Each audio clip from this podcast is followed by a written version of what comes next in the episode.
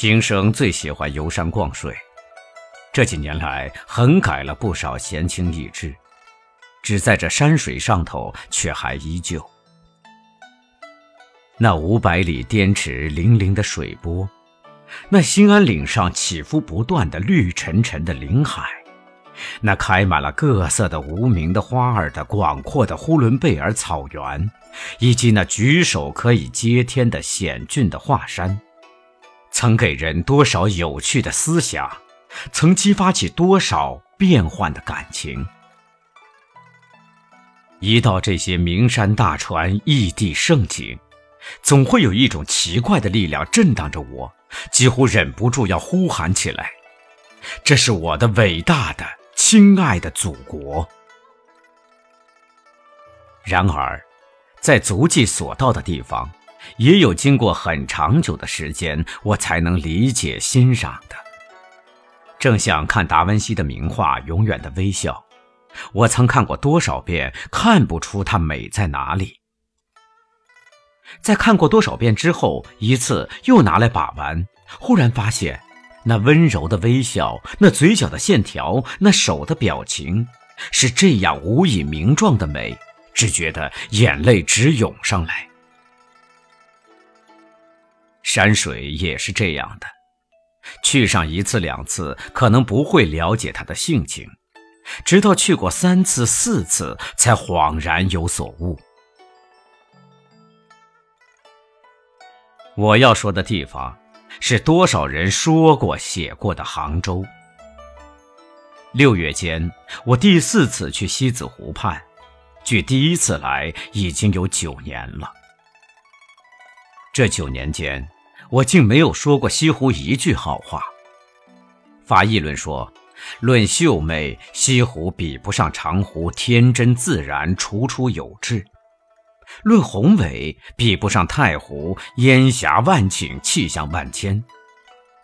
好在到过的名湖不多，不然不知还有多少谬论。奇怪的很，这次却有着迥乎不同的印象。六月并不是好时候，没有花儿，没有雪，没有春光，也没有秋意。那几天有的是满湖烟雨，山光水色俱是一片迷蒙。西湖仿佛在半醒半睡，空气中弥漫着经了雨的栀子花的甜香。记起东坡诗句。水光潋滟晴方好，山色空蒙雨亦奇。便想，东坡自是最了解西湖的人，实在应该仔细观赏领略才是。正像每次一样，匆匆的来又匆匆的去。几天中，我领略了两个字，一个是绿。只凭这一点，已使我流连忘返。雨中访灵隐，一下车，只觉得绿意扑眼而来。道旁古木参天，苍翠欲滴，似乎飘着的雨丝儿也都是绿的。飞来峰上层层叠叠的树木，有的绿的发黑，深极了，浓极了。有的绿的发蓝，浅极了，亮极了。峰下蜿蜒的小径布满了青苔，直绿到了石头缝里。在冷泉亭上小坐，只觉得遍体生凉，心旷神怡。亭旁溪水从静，说是溪水，其实表达不出那奔流的气势。平稳处也是碧澄澄的。流得急了，水花飞溅，如飞珠滚玉一般，在这一片绿色的影中显得分外好看。西湖胜景很多，各处有不同的好处，即便一个绿色，也各有不同。黄龙洞绿的幽，屏风山绿的野，九溪十八涧绿的闲。不能一一去说。漫步苏堤，两边都是湖水，远水如烟，近水着了微雨，也泛起一层银灰的颜色。走着走着，忽见路旁的树十分古怪，一棵棵树身虽然离得较远，却给人一种莽莽苍苍的感觉，似乎是从树梢一直绿到了地下。走近看时，原来是树身上布满了绿茸茸的青苔，那样鲜嫩，那样可爱，使得绿茵茵的苏堤更加绿了几分。有的青苔形状也很有趣，如耕牛，如牧人，如树木，如云霞；有的整片看来布局宛然，如同一幅青绿山水。这种绿苔给我的印象是坚韧不拔，不知当时苏公对他们的印象怎样。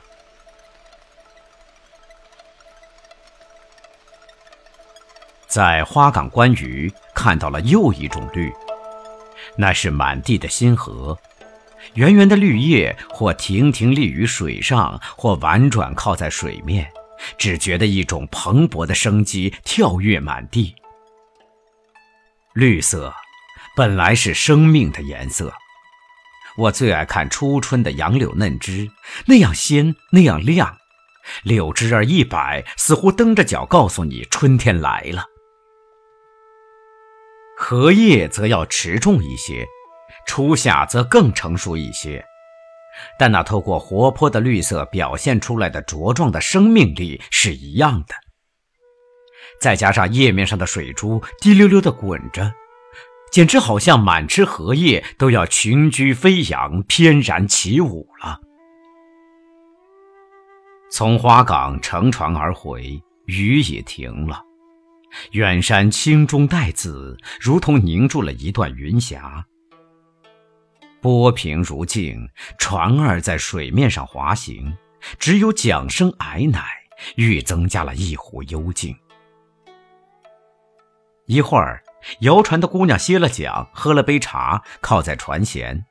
只见她向水中一摸，顺手便带上一条欢蹦乱跳的大鲤鱼。他自己只微笑着，一声不出，把鱼甩在船板上。同船的朋友看得入迷，连连说：“这怎么可能？”上岸时，又回头看那在浓重暮色中变得无边无际的白茫茫的湖水，惊叹道：“真是个神奇的湖啊！”我们整个的国家，不是也可以说是神奇的吗？我这次来领略到的另一个字就是“变”，和全国任何地方一样，隔些时候去总会看到变化，变得快，变得好，变得神奇。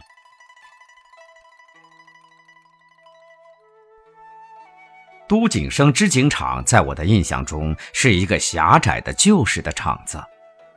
这次去走进一个花木葱茏的大院子，我还以为找错了地方。技术上、管理上的改进和发展就不用说了。我看到织就的西湖风景，当然羡慕其织工精细，但却想，怎么可能把祖国的锦绣河山织出来呢？不可能的，因为河山在变，在飞跃。最初到花岗时，印象中只是个小巧曲折的院子，四周是一片荒芜。这次却见变得开展了。加上好几处绿草坪，种了许多叫不上名字来的花和树，顿觉天地广阔了许多，丰富了许多。那在新鲜的活水中游来游去的金鱼儿们，一定会知道的更清楚吧？据说这一处观赏地带原来只有三亩，现在已有二百一十亩。我和数字是没有缘分的，可是这次深深地记住了。这种休憩是建设中极其次要的一部分，从它可以看出更多的东西。更何况西湖连性情也变得活泼热闹了。星期天游人泛舟湖上，真是满湖的笑，满湖的歌。西湖的度量原也是容得了活泼热闹的。两三人寻幽访韵固然好，许多人畅谈畅游也极佳。见公共汽车往来运载游人，忽又想起东坡的一首《江城子》：“老夫聊发少年狂，左牵黄，右擎苍，锦帽貂裘，千骑卷平冈。”形容他在密州出猎时的景象。想来他在杭州兴修水利、吟诗问禅之余，当有更盛的情景吧？那时是倾城随太守，这时是每个人在公余之暇来休息身心，享山水之乐，这热闹不更千百倍的有意思吗？希腊画家亚拍尔曾把自己的画放在街上，自己躲在画后听取意见。有个鞋匠说人物的鞋子画的不对，他马上改了。这鞋匠又批评别的部分，他忍不住从画后跑出来说：“你还是只谈鞋子好了。”因为对西湖的印象究竟只是浮光掠影，这篇小文很可能是鞋匠的议论。然而心到神知，想西湖，不会怪我唐突吧？